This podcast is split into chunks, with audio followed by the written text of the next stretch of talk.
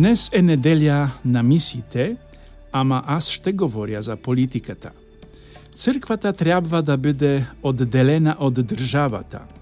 Колку пети сме чували това по време на избори или други политически себитја.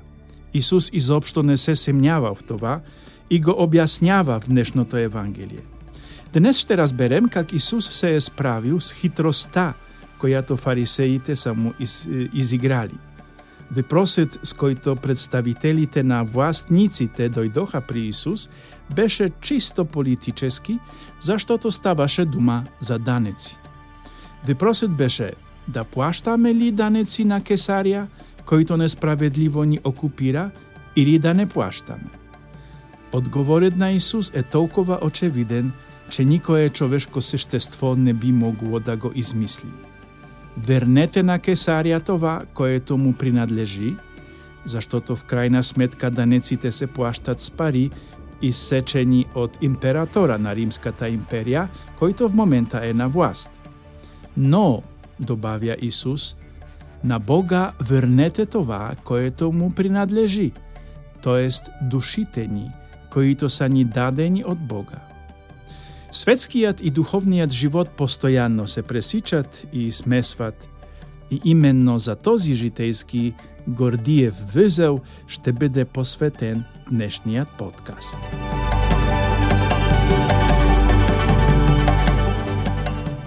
Казвам се отец Кшиштоф, а сум францисканец капуцин и всяка седмица записвам подкастове с размишлења врху неделните четива или разказвам за мисите – Кања ви на подкаста Ја МХ или Цвај Мисион, којто ще намерите всяка седмица на сервера podbin.com. Всяка собота од 12 часа нов подкаст на полски, белгарски и немски език. Кања ви сердечно.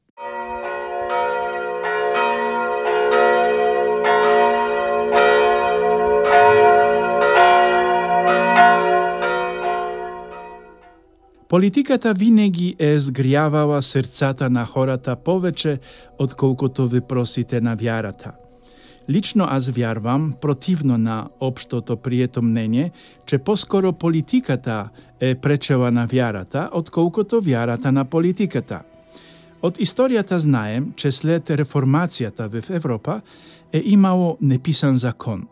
Каквато е религијата на владетелја, такава е и религија на народа.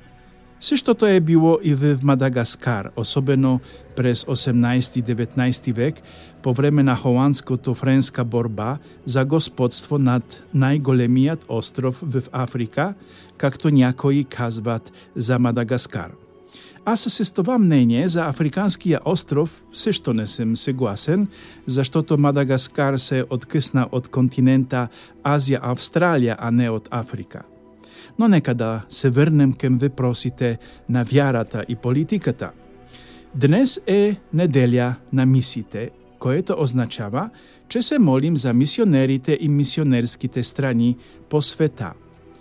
Въпросът за мисионерството, т.е. за провизгласяване на Христос по света, е до голяма степен политически въпрос, заштото мисионерите винаги са придружавали конквистадорите в откриването на новите светове, като Южната Америка, Средната Америка, Азија, Африка. Конквистадорите обаче са се интересували повеќе од местното богатство за своите владетели в Европа, отколкото од проповядването на Христос. И тогава одново се сблъскваме с проблема за одделјането на државата од црквата. Последната кралица на Мадагаскар била протестантка, заштото в борбата си срещу французите помолила холандците за помощ, така че требало да приеме протестанството. Денес обаче католицизмет и протестантизмет набројават својат број подобен – Каква е била евангелизацијата на Мадагаскар? Как гледаме на мисите днес? Какви са мисите днес? Ще ви одговоря с една истинска историја од северозападното крајбрежје на Мадагаскар. Преди околу 100 години едно мадагалско семејство отплава од остров Нусибе с малка рибарска лодка с платно. Башта, мајка, няколку малки деца отплавали од бреговете на Мадагаскар на југ през водите на Мозамбицкиот канал.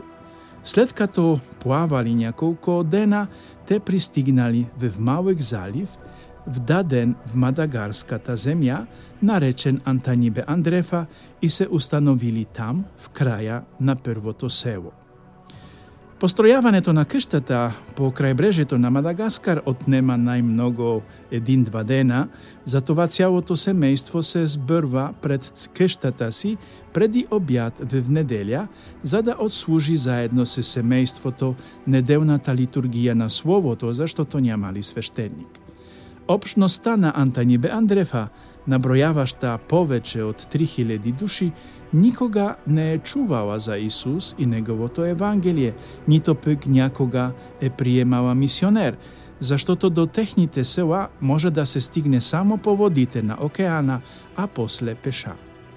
Хората од селото се зголяма голема внимателност наблюдаваха себитијата с интерес, задаваха въпроси и од седмица на седмица се присоединяваха кем семејниот празник. Од начало баштата на семејството објаснявал на децата си Божето Слово, което се четјало, но само след няколку месеца почти всички жители на Антанибе станали слушатели. Сто години след пристигането на семејството од Нусибе, Антанибе Андрефа набројава повеќе од 3000 вјарвашти, които редовно са посештавани на всеки две седмици од братјата капуцини од Нусибе. Заштото евангелизацијата се извршва чрез пример и свидетелство, а не чрез меч или проповеди. Днес католическата црква в Мадагаскар и Индонезија са независими, добре организирани обшности на последователи на Христос. Днес те са мисионери по целиот свят и в Европата, којато умира од убилниот живот. Тези кои-то доскоро са слушали белите мисионери, днес сами са станали служители на Словото, хората се жива вяра. Те се преврштат и вравноправни наследници на апостолите, тоест в епископи, които одговарјат за своите епархи, понякога поголеми од нашите европейски држави. Днес, те се нуждаат од свободата да се движат и развиват свободно. За сожаление, бруталниот постколониализм на бившите колонизатори често спива развитието на африканските страни. Липсата на петиштата, корупцијата, многу други безинтересни, одер или малко интересни нешта, правят тези страни все още част од така наречениот трети свят, свят на бедност и мизерија. Но в същото време тези страни са се преврнали в потентати на местните религиозни и свештенически звания. Днес државите в Африка и Азија са држави кои-то мисионери, а не држави кои, в които се испрашта мисионери.